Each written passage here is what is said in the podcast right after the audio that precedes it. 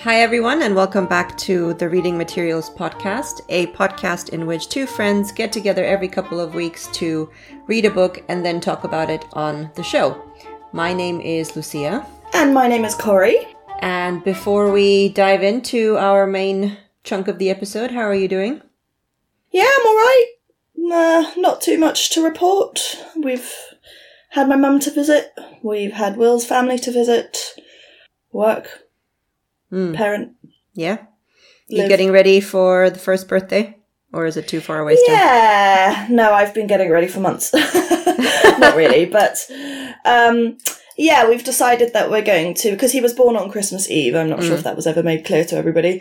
Uh, so we've decided we're going to stay at home uh, for the morning of Christmas Eve and do presents and try just have a nice time with Edward here. And then we're going to go to Will's parents and have a little mini birthday party with them in the afternoon, which will be really fun. That's nice. Yeah. We'll be spending Christmas in Ireland this year. For Nice. those listening, we're recording this, it's the middle of, well, almost the middle of November. So I don't remember when this airs. It might be after Christmas, but if it is, then the plan was at this point to spend Christmas in Ireland. So yeah. Have you been reading anything outside of the podcast?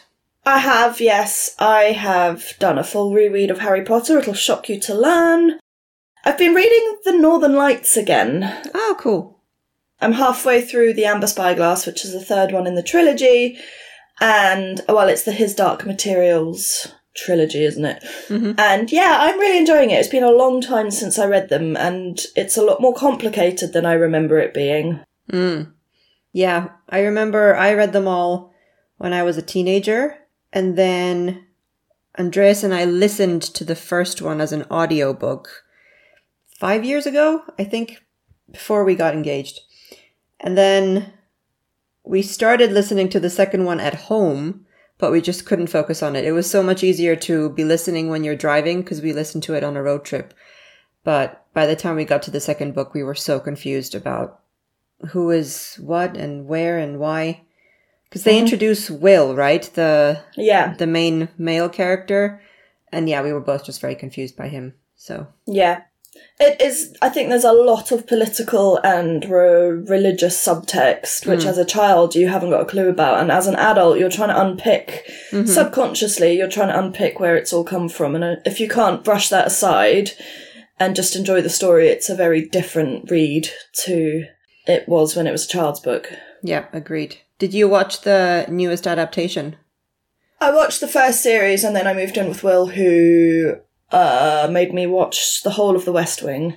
And then I got distracted and I haven't carried on. But but now that I've reread them, or will have finished rereading them probably by today, I would like to. We watched the first season as well, and then we didn't really get back to it. And I've also started reading A Discovery of Ri- Witches by Deborah Harkness, which I started reading on Kindle and then I've just ran out of time and I don't have it on audiobook, so I'm kind of stopped halfway through, but I'm really enjoying that. Okay. Yeah. I did not. I tried to read it three times and I stopped each time. And Jess has been reading them and she finished the first two and then she gave up on the third one. She just said it, it got a bit too silly. So I'm curious if you'll continue liking it. Yeah. I'm I'm it must be said I'm right at the beginning of the first one. Mm-hmm. And the other thing that really helps is that my brother-in-law's girlfriend slash hang on, I'm gonna re my brother-in-law's partner uh, really loves them. They're like her favourite books. So that's definitely biased me because she's been, you know, so enthusiastic about them that I can't help but be enthusiastic to kind of understand where she's coming from a little bit. I understand. Cool. Yeah. Have you been doing any? Well, I know you've been reading outside our part of the podcast. I have, yeah. Um, reading Crescent City for the season that I'm doing with Jess. And I got hooked back into my ice hockey reverse harem romance by Emily Rath.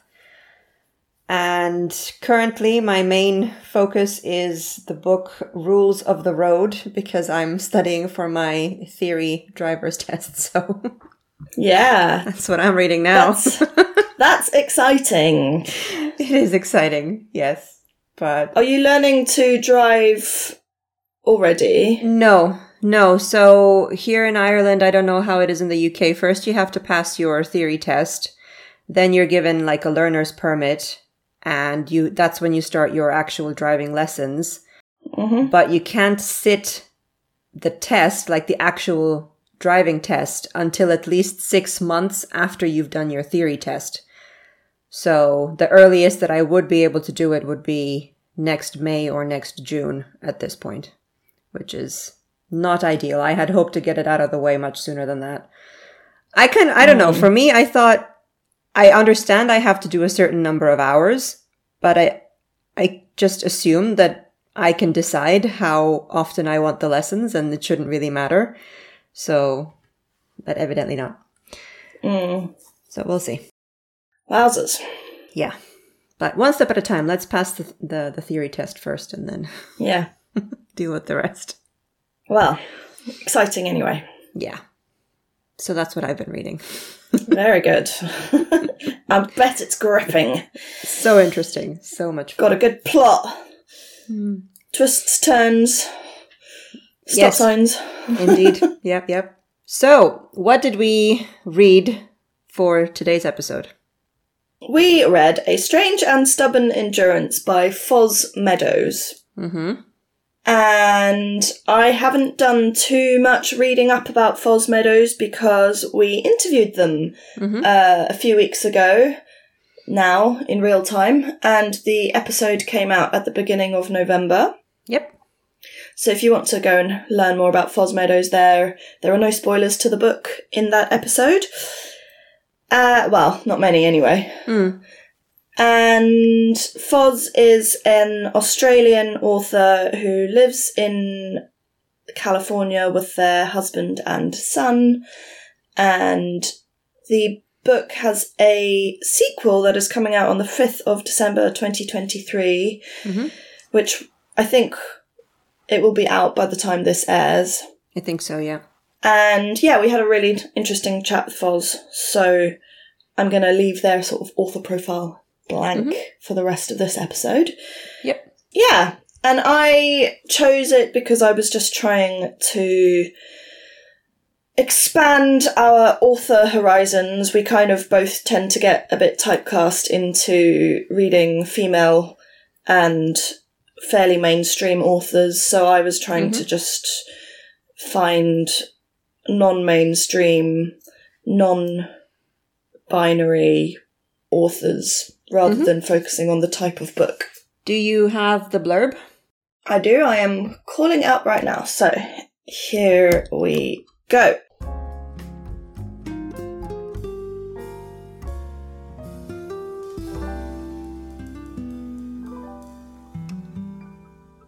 A Strange and Stubborn Endurance by Foz Meadows.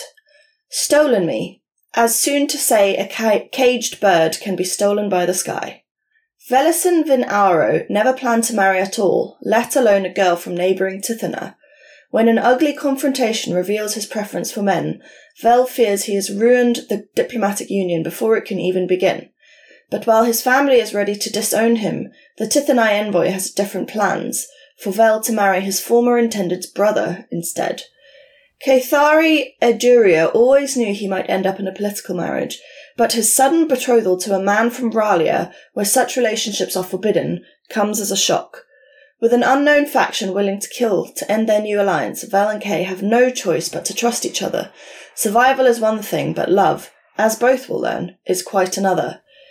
Byzantine politics, lush sexual energy, and a queer love story that is by turns sweet and sultry, Foz Meadows' A Strange and Stubborn Endurance is an exploration of gender, identity, and self worth. It is a book that will live in your heart long after you turn the last page. Mm-hmm. And that is the Goodreads blurb. Yeah. Yes, Shall I start us off? go for it. With uh, full disclosure, I did not finish this book. Mm-hmm. I got 50% of the way through. Mm-hmm. I'm sorry to say. And honestly, it's not because I wasn't enjoying it. It's not that I didn't like it and wasn't interested to see where the story would go. It was genuinely just a case of life has been so busy recently. Mm-hmm. And I had hoped that I would have time to read while we were on holiday in Cyprus and in Slovakia, but that just didn't happen. So I mostly read on the plane there and back, and this is how much I managed to do. And since we got back, I've just been swamped with work. So Mm. I didn't finish it, unfortunately. But what I did read, I I quite liked. I wouldn't say it's you know a standout read so far this year, but currently I would be maybe around three, three and a half stars based on what I have read so far. Mm-hmm. So those are my initial thoughts, and then I can get into the details of the plot that I remember mm-hmm. after you tell me your thoughts. I have very mixed feelings about the book, and I think they've also been really affected by having spoken to Foz, mm-hmm. because I really liked Foz, and it makes me not want to be like, oh, I didn't like this book, but I didn't, I didn't hate the book, I didn't love the book. I think it's, it's probably three and a half, four stars for me, but I think it was just, it was a very polarized book from the point of view that, for example, we start off in a world where it's really repressed and in a modern developed country we would say backwards because any kind of queerness is completely frowned upon and it's all very much you if you're the son of a nobleman you're expected to behave in a certain way and and then it goes to this really idealized world where everything is accepted Mm-hmm. you know, there are three genders, which are male, female, and then, oh, Kemi, I think is the third one, uh, which is basically non-binary. Mhm. And yeah, like basically any kind of sexual preference or relationship is accepted. And it just felt a little bit unrealistic Mm-hmm. for me. And then there was so much going on that it was a little bit difficult to care about the plot at certain points Mm-hmm. because there was so much world building that, yeah, I found myself just getting lost in detail. Yeah. I I think I would agree with that. I think for me, maybe one of the things that made it difficult to get really drawn into the story was perhaps the writing style for me. It felt very more reminiscent of the classics that we had read previously, hmm. more so than the modern literature that we've been reading, say, this season. Even though this is a book that came out a year ago, it came out in 2022. I think the hmm. style and the language used was more, it felt a bit dated, I I guess is what I'm trying to say. And whilst I did like the characters, I don't know. I felt like I didn't really feel the tension of the external conflict. I wanted mm-hmm. more of the relationship between the two main characters. I didn't really understand where the conflict was coming from, but maybe that's just because I stopped so early. Maybe it becomes super apparent later on. I don't know. Mm. You can tell me. But yeah, those are kind of, I think the style mostly. And also a lot of new language. We talked about that with Foz about how they mm. come up with the language for their stories and, you know, these magical worlds that they're creating, which I thought was really interesting. But it does take a while for a reader to fully understand what's going on, I think. Yes, and, and just as an example, so I've I've managed to remember the word Kemi for mm-hmm. the third gender, mm. but that's only because I saw it in a review. There's all sorts of other things. So there's like there was a new word for transgender, there was a new word for for for gay or lesbian, mm-hmm. and it I don't remember what any of them are. It, it must be said I read this book probably more than a month ago at this point. Mm-hmm. So that's quite a lot to do with it. But Yeah. um, yeah, it does it does make it a little bit difficult to not only read it but also now to discuss it, Mm, having sure, not yeah, written any of that down. Yeah. And all the titles as well for all the different people and their roles within society are also like I'm blanking completely on any of the titles. I think the only one I can remember is Tithena. Is that no Tithena That's is a a place. country. But Yeah. what do, what are they actually called? What are what are their titles? They call I literally could not tell you. I don't know. is it Tiern or something like that? I don't know. Oh yes, yes, that's right. Yeah, Yeah, but yeah, a lot of different names, a lot of different titles. So it's it's just a bit much to keep track of. Maybe Yeah. maybe this is more along the lines of the quotation marks high fantasy than what I'm used to. yeah. So those are my kind of problems. And I think the other thing is that it's the kind of book that would probably really benefit from a reread. Hmm. Because once you've got to grips with all of that stuff, you could go back and suddenly understand the context a lot more. Yeah. What, one of the things in the blurb was it's Byzant- Byzantine politics. I think we all know at this point that I am a political luddite. I don't know much about politics. I find politics really intimidating, and so I, I probably wrongly steer away from it. So that kind of stuff just passes straight over me. I don't even know what Byzantine politics means. Yeah. So th- it's it's an entire part of the book that is really crucial to the plot that goes way over my head. Mm-hmm. Yeah, I know what you mean. The magic system as well, because I mean, this is a fantasy, so it does take place in a world where magic exists. I don't understand who has magic. Can anyone learn magic? How does the magic work? So I struggled with that as well. And also, I just felt like the pacing was quite slow. I mean, I got 50% of the way through, and it's okay. So the book is 500 pages long, which the ice hockey romance that I was just mentioning is 700 pages long, and I read that Mm. in three days. So it's not as if I can't read long books quickly if I get really into it. But with mm. this one, I was really struggling mm-hmm. to get even past the 50%. Mm. So it just felt like not much happened, even in those. It's very much more like a Lord of the Rings epic Mm. type rather than an an easy read. Yeah. So, okay, I feel like we've we've said a lot of negative things. So maybe let's try and take a step back and actually Yeah. talk about certain characters. So, Yeah. do you want to talk about Velasin or do you want to talk about Caethari first? I'll start with Velasin because he's the first one that we get introduced to. So Sure. Velasin is the son of a lord.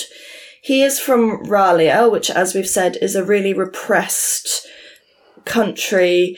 He is gay, and that is absolutely not allowed. So he does not live on his father's estate or anywhere near his father. He lives in the main city in Ralia, where things are a lot more accepted if you find yourself in the right circles. So he's sort of a little bit of a party prince, lives lives a really nice life in Ralia with a circle of lovers. And he has Markel, who is his best friend, who is actually his manservant, but they can hide the fact that they are best friends, which again in this society would be a complete no-no by the fact that Markel is mute and they communicate by sign language. We will discuss that in greater detail later when we talk about Markel, no doubt. Mhm. And Velasin has a lover whose name I don't remember. Killic. Killic, that's it. And he is the well, he's he's either Velasin's most recent lover or he is his most recent ex-lover. I can't remember exactly which. Not important. Velasin gets called back to his father's estate, and that's where the book starts. And he's told that he's been betrothed to this princess from uh, Tithenai. Uh, I think that's Laecia. hmm He is horrified because he has no interest in women whatsoever, but he's a dutiful son, so he agrees to it because he needs to do what he is expected to do. He stands to inherit a lot of land because he is the oldest son through deaths in the family.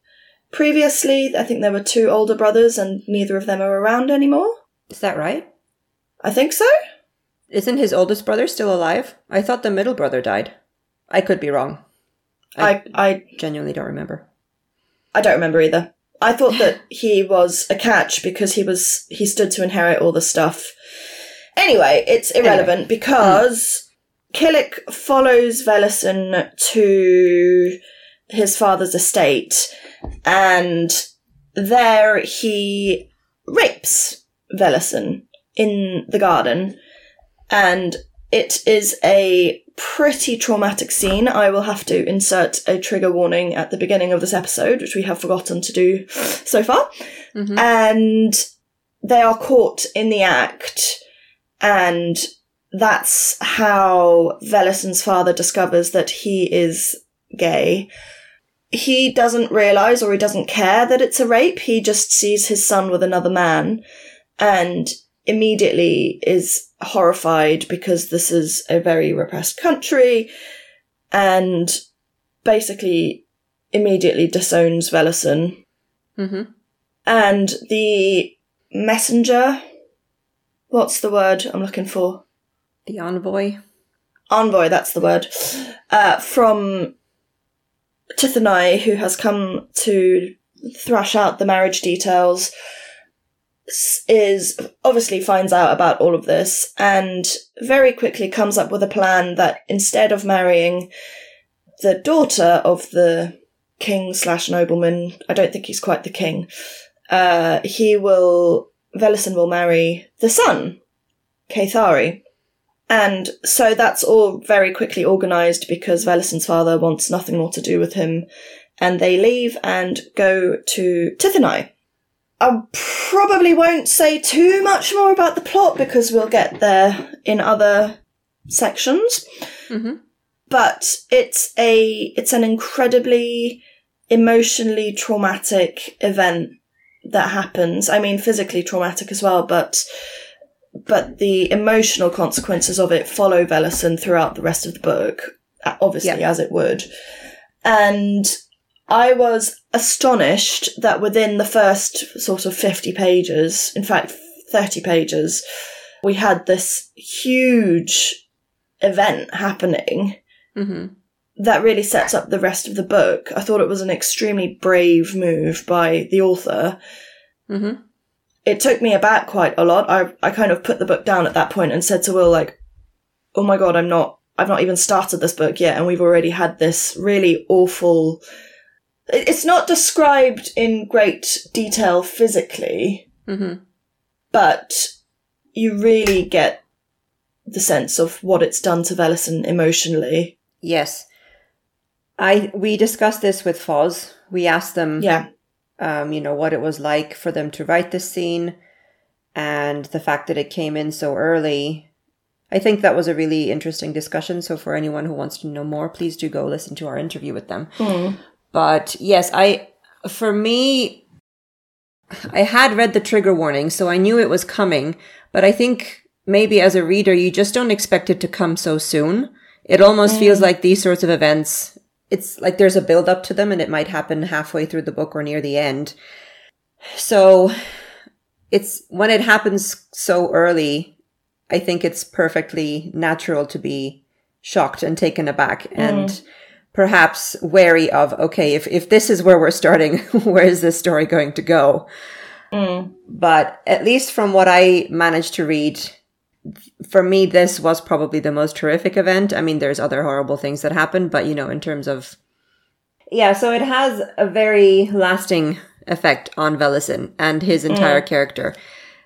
Emotionally speaking, I think there's definitely an element of guilt on his part, shame. He definitely mm-hmm. feels extremely ashamed about what happened, but also the fact that he was, you know, seen by mm. his his father and the envoys from Tithena, and he, yeah, basically he becomes suicidal. He tries to attempt he attempts mm. suicide twice, I think. Mm-hmm. At least in the span of the 50% of the book that I read, it was twice. Mm-hmm.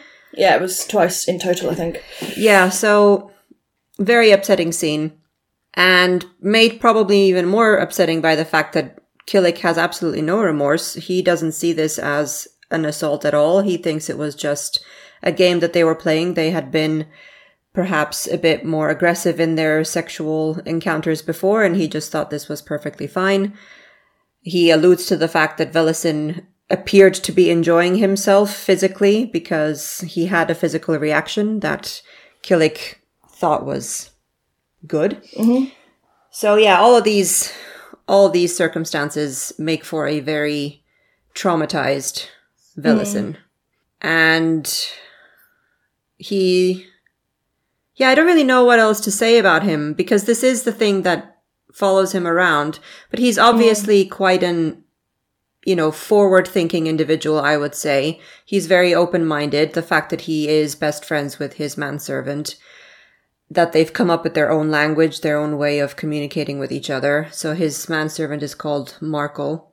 Mm-hmm. We'll talk about him a bit more.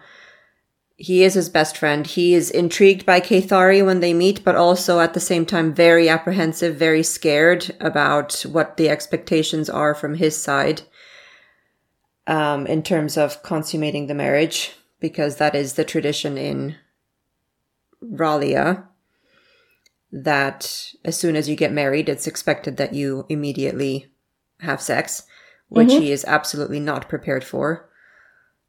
And yeah, what else do you want to say about Velasin? So I think one of the things about Velasin is that he really struggles to figure out that. So, spoiler alert: he they get married, Yeah. and he really, really struggles to figure out what his identity within the marriage is because mm. getting married to a man is something that was so far out of his realms of possibility that he's never had a had an a opportunity to imagine what it is. So the closest way that he can identify it is as if he is the wife within the marriage, mm-hmm. but obviously never having had cause to imagine what a wife would feel in a marriage, he finds that really difficult as well. So, mm-hmm. the, I mean, the whole book just grapples with this, the question of identity, and he ends up in this almost utopia where everything is accepted, and he just, he really struggles to deal with that because, because he, he can't even really figure out who he is now, let mm-hmm. alone the society. And i think it's really well written from that point of view. It's obviously it draws from foz's own experiences. But in a in a wider context i think it's a really nice way of exploring identity and and the struggle of figuring out who you are Mm-hmm. in a fantasy setting So by the end, what identity or what kind of role does he have in the marriage? So I think by the end they are very much more equals. They've kind of figured out who they are within the marriage. They have they had sex by the time you finish, so they do eventually have sex and fall in love with each other. And the end of the book is really they they are now a unit. They've come mm-hmm. together, they are married and a married unit and the other half of each other as you would hope to be in a relationship. Mm-hmm. And much more comfortable with their identities within or his identity within the marriage. I think for Caethari it's a bit different because he's it's always been a possibility for him, so hmm. it's not and also I think we get less of Caethari's thoughts and opinions on things, to be honest. Okay, very good. So, Caethari. I don't think I'll be as eloquent as you were in terms of describing Velasin because I didn't get as far in the book, but from what I do remember, so Caethari is the other main male character. He is the second son of the nobleman slash king ruler of Tithena. He has one older sister called Riya and one younger sister, Laecia is how I'm going to pronounce her name. And he was absolutely not expecting to be the one in an arranged marriage at the beginning. Mm-hmm. But correct me if I'm wrong, he's bisexual. Yes. Yes. Yes. I think I think Yes. he mentioned that. And obviously, as you've already mentioned, Tithena is much more modern or forward in terms of sexual identity, gender identity, hierarchies, you know, gender equality within the, the society in terms of everything really. So the fact that he is bisexual is is known, it's accepted, nobody has a problem with it the fact that he will be marrying another man, perfectly acceptable as well within their traditions. So I think his main struggle at the beginning when he meets Velasin is probably trying to wrap his head around the fact that, okay, how is he going to communicate with this man who is absolutely not open and not fully accepting of themselves? Mm-hmm. But I really like Caethari because he's very understanding. He is you know, very accommodating and he genuinely wants to know Velasin as a person, make him feel as comfortable as he can. They move in al- together almost immediately and once Caethari finds out what had happened to Velasin, you know, he feels bad about the fact that they shared a bed together the very first night and he didn't even think that this would be an issue, but it caused uh, a panic attack in Velasin. So they get separate rooms and he's very understanding. He wants to get to know Markel. He is the first person who's ever shown any interest in Markel and learning how to speak his language. So as far as I've gotten, he seems like a really nice person, uh, just a genuinely decent human being. So I like him a lot. Mhm. What about you? Yeah, I really like him as well. I think I struggled a little bit with how accepting he was, Mm-hmm. but having never imagined getting married to somebody without knowing them first, Mm-hmm. I guess an arranged marriage, I I maybe, you know, maybe he would have spent a long time figuring out how to deal with that. I don't know. But he is he's kind of a really stabilizing influence for Velasin who has PTSD from his assault and he kind of just deals with stuff that Velasin can't uh, which is really nice. It's it's kind of something that you you would want Hmm. if you were in the same position. I mean, who doesn't want a rock in their life, right? Yeah. Caethari does not remain as stable as he is towards the Oh. end of the book Please tell me more. because so this is the major spoiler. Mhm. Throughout the book, there appears to be somebody who is threatening to well, basically somebody's trying to kill Velasin or Caethari. Markel gets caught in the crossfire as they enter Tithenai, or the city. I can't remember the name of the city. On the journey, there are some bandits who try to kill them, and Velasin manages to see them off through a combination of magic and reckless abandon because he doesn't care if he lives or dies. And the big mystery in the book is supposed to be who is trying to kill Velasin and or Caethari. Mm-hmm. There's an attempt on Caethari's father's life, Mhm. and eventually we discover that it is in fact Laecia who is Yeah, trying to kill them. Mhm. And it it all kind of stems from the mother is gone. Is she dead? She's gone anyway. And so Cae's maternal grandmother, who is also in the book, whose name I don't remember, Mm-hmm. has got one half of this great fortune that one of them stands to inherit. And it's not even a fortune it's the responsibility it's the title of being the big head honcho.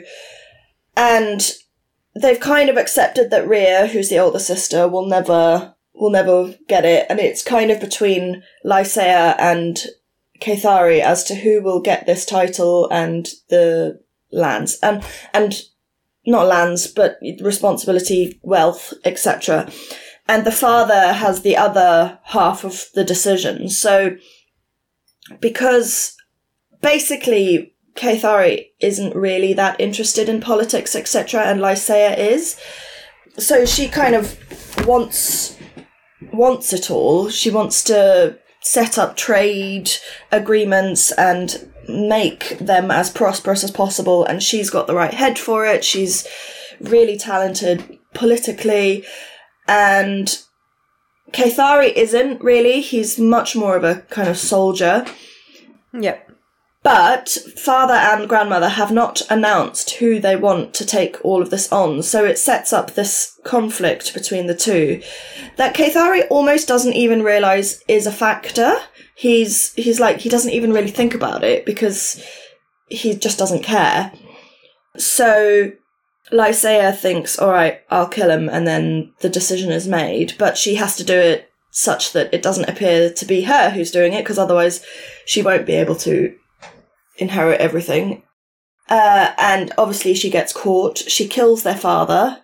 Oh. It happens pretty much at the end of the book, but as they start to uncover everything, things for Caethari start to unravel a little bit, Mm-hmm. and Velasin becomes a bit more. He starts he starts handling stuff more because he has to, Mm. and and then obviously by the end of the book, there's like this huge drama, and Caethari doesn't really know how to deal with it, and the book kind of ends with that as the resolution. Mm-hmm.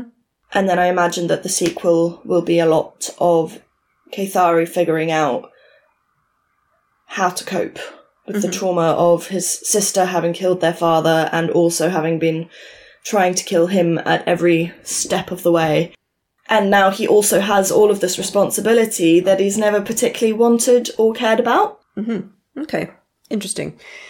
Um, I'm not surprised that this is where the story goes. I did kind of have my suspicions that it was probably going to be the sister.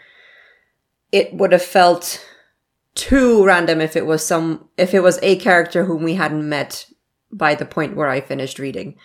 So yeah, this all makes sense. It feels like this is the main gist of the political story, I guess. It's, it was all about political gain at the end of the day. Mm. I don't really have much to say about the resolution and everything. Yeah. I think one of the things that is really interesting is I, before we started, was searching out synopses slash reviews of this book, and not one of them that I found in, was it maybe 10 minutes of looking, mm-hmm. had even mentioned the sisters' existence. It was all about Caethari and Velasin. So it the book spends so much of its time grappling with this question of identity and their Velasin and Cae's relationship that the plot itself is kind of irrelevant. Hmm. Yeah. Yeah, and that's kind of how I felt. Like I didn't care about this political intrigue. I didn't care about the the assassin and their identity. That's not what was mm-hmm. interesting me at all. That was just something that was happening in the background. Mm. Almost It as was a almost like events to make Cae and Vel have a Exactly. conversation. Exactly. Yeah. Yeah. yeah. Yeah. I mean, the other things that happen. So Markel is stabbed when they're entering the city. Velasin's horse is killed. There's the attack on their on Cae, Cae's father, and I th- ah, and then they they manage to catch someone. I can't remember who it is, and they're trying to interrogate him, and then he's killed during the interrogation. And that's kind of where I left off. In terms of the this this this external conflict basically. Yeah. So I think Vel's no, Cae's nickname is the the Black Knife. the wild knife yeah. The wild knife. And uh, all of the all of these attempts are people saying that they are the that they're back the the wild knife. And Yeah. so she's trying to frame him as well. Mm-hmm. Yeah i mean i don't really have too much more to say about it either because i just like i say i read it a long time ago. I don't really remember what was going on. Mm. it was interesting but not as interesting as other elements of the book. Yeah. I remember we meet or I met the maternal grandmother. I can't remember her name. Isn't she the?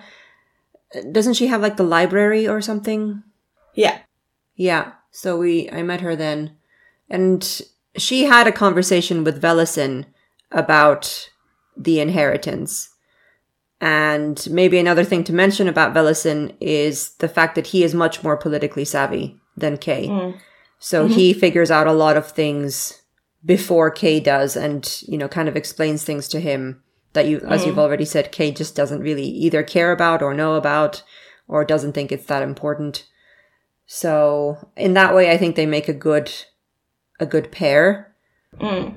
And I'm sure I would have enjoyed it if I'd, you know, if I'd gotten to the end.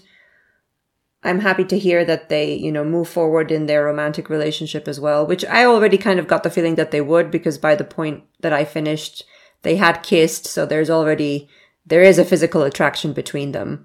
That's mm. obvious. And also on an emotional level, they seem to be getting on really well. So yeah, the point where I left off is when Killic shows up again. So Okay, fine. he followed Velasin to Tithena, seemingly to try and get him back, I guess, is is his reasoning, because Yeah. as I said, he doesn't think that he did anything wrong. But Velasin had already told Caethari what had happened, and Caethari said that because the assault happened when the envoy was already in Ralia and had witnessed what had occurred, technically, according to the rules, Velasin was already promised to Caethari, so Killic can be punished according to the Tithena laws. So there could be a trial, but Velasin doesn't want that because it would be public and he doesn't want everyone to know what had happened. So they agree that actually what they'll do is they'll use the Ralia uh, punishment, which is to brand Killic as a rapist. So that's the last scene that I read when they did the branding. Uh, okay, fine. So Killic escapes and turns up at a ball slash event and is killed, I think. Oh.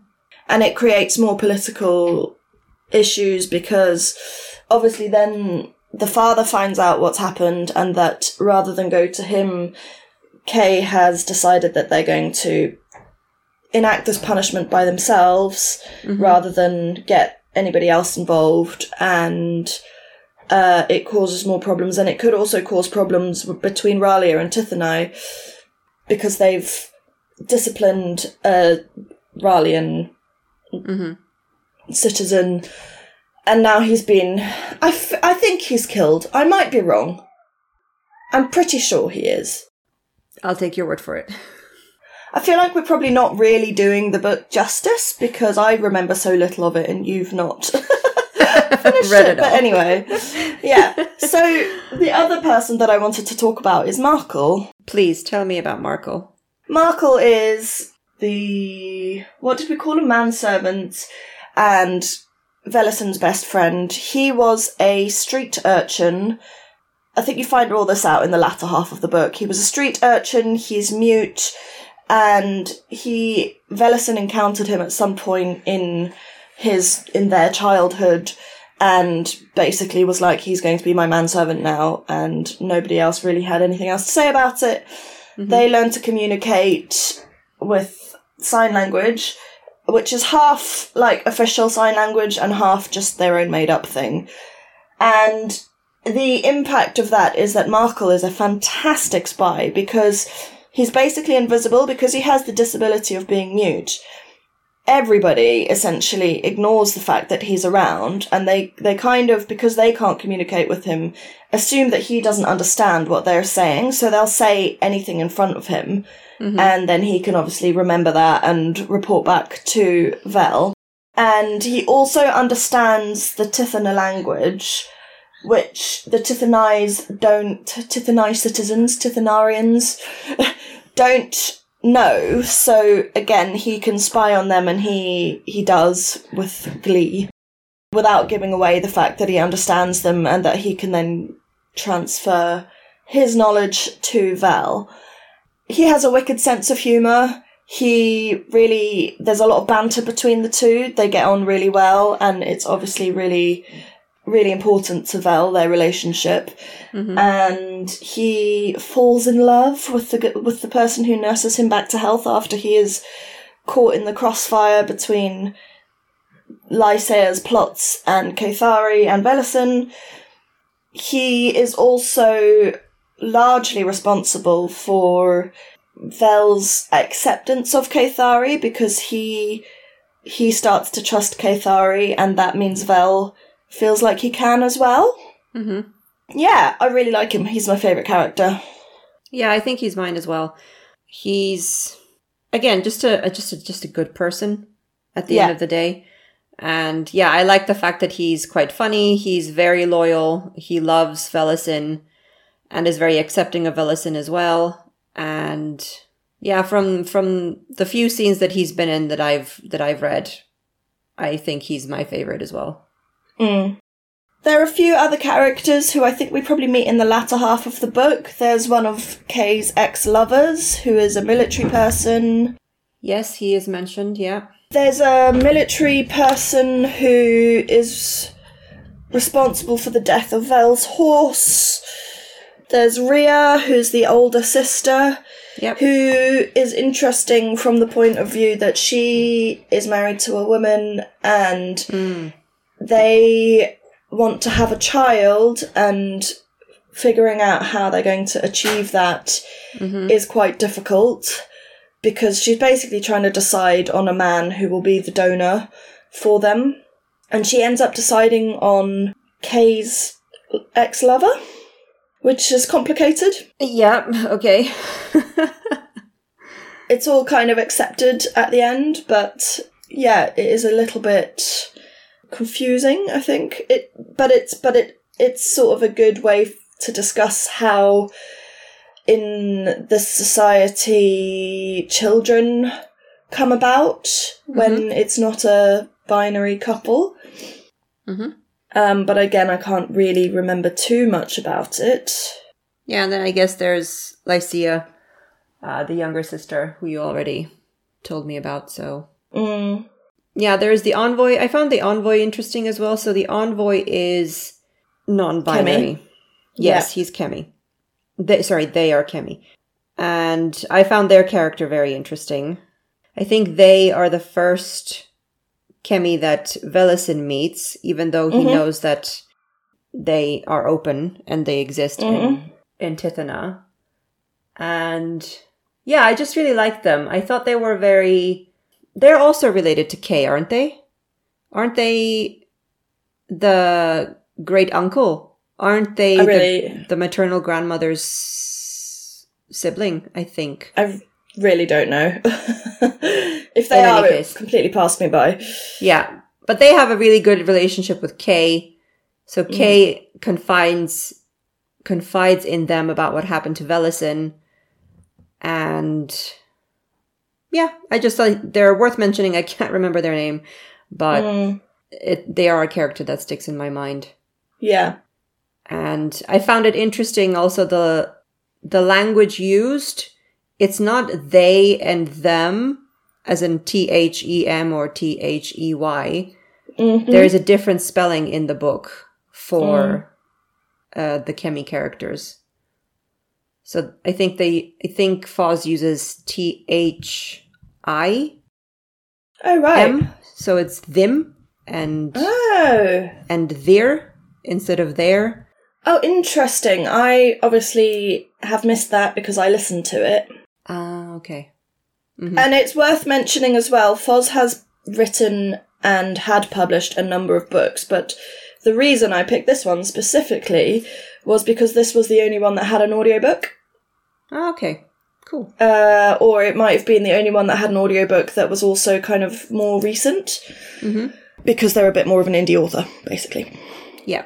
Um, the when it comes to language, I think it's we did spend quite a long time discussing that with Foz, but one of the main things in the book is that there are two different. There's a Ralian language and a Tithenai language, and in Ralia, in the city that Vel and Markel were living, it became the fashion for them to use Tithenai like at their parties or whatever. So he speaks Tithenai fluently as a result, but it's coloured by the sort of like court fashions and everything that happened on the party scene. So when he first arrives in Tithena, he gets mocked for his accent and for his use of certain words. Mm-hmm. And speaking as somebody who had an accent that was different and changed their accent when they moved to the to the UK because I used to have a very South African accent and now I have a very British accent. Thank you very much. I found that really interesting because it is something that you just don't think about unless you go through it yourself. Yeah, I find accents fascinating. I find Mm. it so interesting how some people have an accent that's so typical to, you know, their mother tongue when they're speaking a foreign language. How some people are able to adapt their their accents based on the country that they are in or the people that they're speaking to, whereas others it's just fixed and it'll never change and that's just how they're always going to sound. So, yeah. It was interesting to to read about that as well. Mm, that's not really something that's often brought up in literature, is it? Yeah, yeah. And it's, I think, what did Foz say that you kind of have two options when you're writing a fantasy story. You can either just make it a fantasy world, but everyone speaks English because that's just the easiest if you're an English speaking author. Or you have a fantastical world where they speak different languages, but as a result of the fact that you're writing it in English, you're writing it in English in the book, but you inherently understand that the characters are not speaking English to each other. And yeah, it makes for interesting mm, things when it's English on the page, but they might be speaking Ralian, and so the Tithenai can't understand them, or you know the other way around. But you, as the reader, can understand everything that's being said because it's translated, let's say, into English. yeah, by the narrator. Mm. Yeah, it, the the language question was really is really interesting. Just, I think I think that was one of the things I found most interesting about our discussion discussion with Foz because they're obviously extremely knowledgeable about the way that language works. Mm, mm-hmm. Because they also were talking about how every culture has got a different name for, for example, transgender or a different term. And that's because I made the point that it was really interesting the way that they'd made up all of these words for various, various things such as chemi. And that, that is really integral to creating another world is that the understandings that we all have of, you know, like if you take the word gay, for example, 50, 100 years ago, that meant happy and bright, and now it, it has a completely different meaning. And so if you don't address that when you're writing, you're kind of not, you're not addressing a huge element of culture. Mm-hmm. That last bit is not what they said, it's what, I, what I've said. Yeah, I understand what you're saying. Did you did this book remind you of any other book that we've read for the podcast? no, but I feel like it reminded you of one. Yes. it kind of reminded me of The Left Hand of Darkness way back when. In just in terms of of these elements mm. about gender roles and in society and because in in The Left Hand of Darkness it's a whole other planet where the people are like gender fluid was it that they could either be male so. or female Yeah. so I just certain small things, like obviously not overall, because that was a completely you know different kind of story and everything, but mm. certain things reminded me of that. So Interesting. I don't remember the Left Hand of Darkness well enough for me to have thought that while I was reading it, but but now that you've said it, I definitely agree with you. Mm-hmm. I think the other thing that I found interesting, and at the beginning I rolled my eyes a little bit about, was that you had Velasin traveling from Ralia to Tithenai in the company of the envoy, and I kind of, as you say, the language is quite reminiscent of high fantasy. And at that point, I was a little bit like, oh my god, are we going to have another epic journey like Lord of the Rings style? Because the the language development and the development of the world and the characters really does have a sort of Tolkien esque overtone. And so I was like, oh, is this just another like expedition that we're having to go through because there's so many books.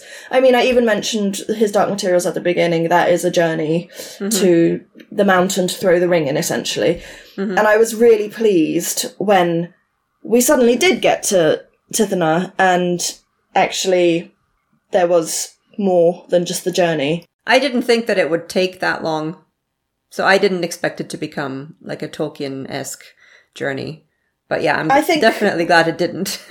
Yeah. because I think part of the reason it did is because I was listening to it on audiobook and that specific part of it I had to re-listen to several times just because mm. of whatever was going on in my daily life. I mm-hmm. didn't catch it. So I think it probably felt like it was a lot longer than it actually was. Yeah, it could be. Yeah, I don't know if there's anything else to mention. So the other thing that I rem- or remember is that Velasin is the youngest of three. Well, from his father's first marriage, he is the youngest of three sons. Mm. I think the oldest one is still alive. The Okay. middle one died, but I can't remember how. And then his father remarried through an arranged marriage and has a baby boy with his new wife. And I think the new wife is quite close in age to Velasin, so you have that kind of element. Mm. But after Velasin is sexually assaulted by Killic at the beginning of the book, he kind of bonds with her is for what I remember, like when he's forced to basically get married, he suddenly appreciates what she must have gone through to enter into an arranged marriage with his father, despite the fact that it seemingly they seem to be quite happy together. Mm. But initially, you know, they she must have had some hesitations mm. and and fears. So it's I guess it's it's kind of harks back to what you were saying about what is his role now in this new relationship that he's starting mm. with Caethari. The only way that he can see himself is as the woman who is being married off to the nobleman. And he I think he finds a newfound respect for all the other women who have had to go through this. Yeah, it's um definitely it was a it was a an interesting way of looking at it through the, the lens of a male gaze. I mean, I just I just I know that arranged marriage definitely does still exist. I'm very glad that in this day and age, if you don't want to get married or you don't meet somebody who you want to marry, etc., etc., you just don't have to. because I imagine by the time I was 30, I would have been married off long ago rather than, you know, yet to meet my husband and so forth. Mm-hmm. Is there anything else you want to mention? Uh, just that the next book, I think, is called All the Hidden Paths. I wrote it down. Hang on, where is it? Yeah, All the Hidden Paths will come out on the 5th of December 2023. And it deals with the fallout from Cae's sister having been the assassin slash arranger of the assassinations attempts. And it, from what I've seen, mirrors this book slightly because they are then expected to go to the capital city slash main city of this country and meet the people in charge. And mm-hmm. so instead of being Velasin traveling to Tithena and having to figure out his place in the world, it's the two of them as a unit traveling to the main city and figuring out their place as a couple and also obviously with Caethari having now got all this responsibility as a result of his sister being the big bad, who therefore can't. Um, so yeah, I'm I'm interested. Do you think you'll finish it, or are you?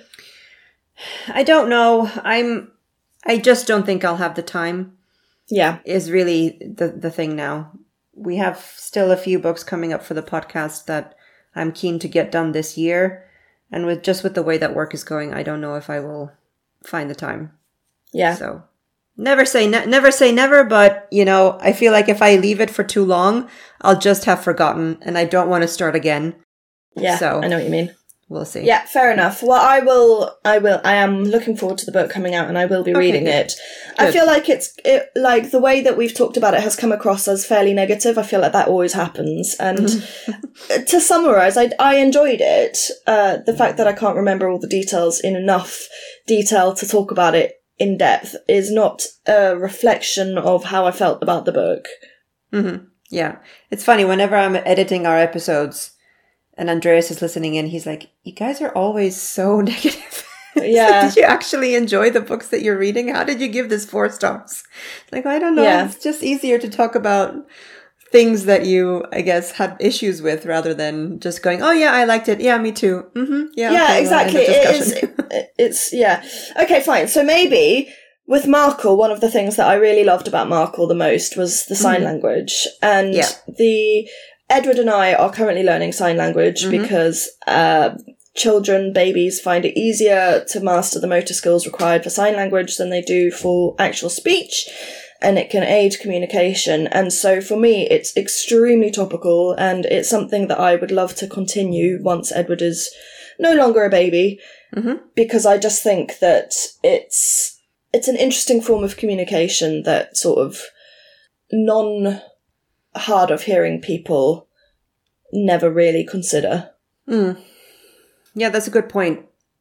I feel like, you know, I speak quite a few languages, but if I think about what's a language that I would want to learn next, it doesn't even pop into my mind as a, as a possibility, which is, mm. you know, it's not a good thing. But I mm. think like, oh, Spanish or oh, Yeah. Italian or an Asian language, but sign language, I don't know why it doesn't occur as an option. And how's So- it going?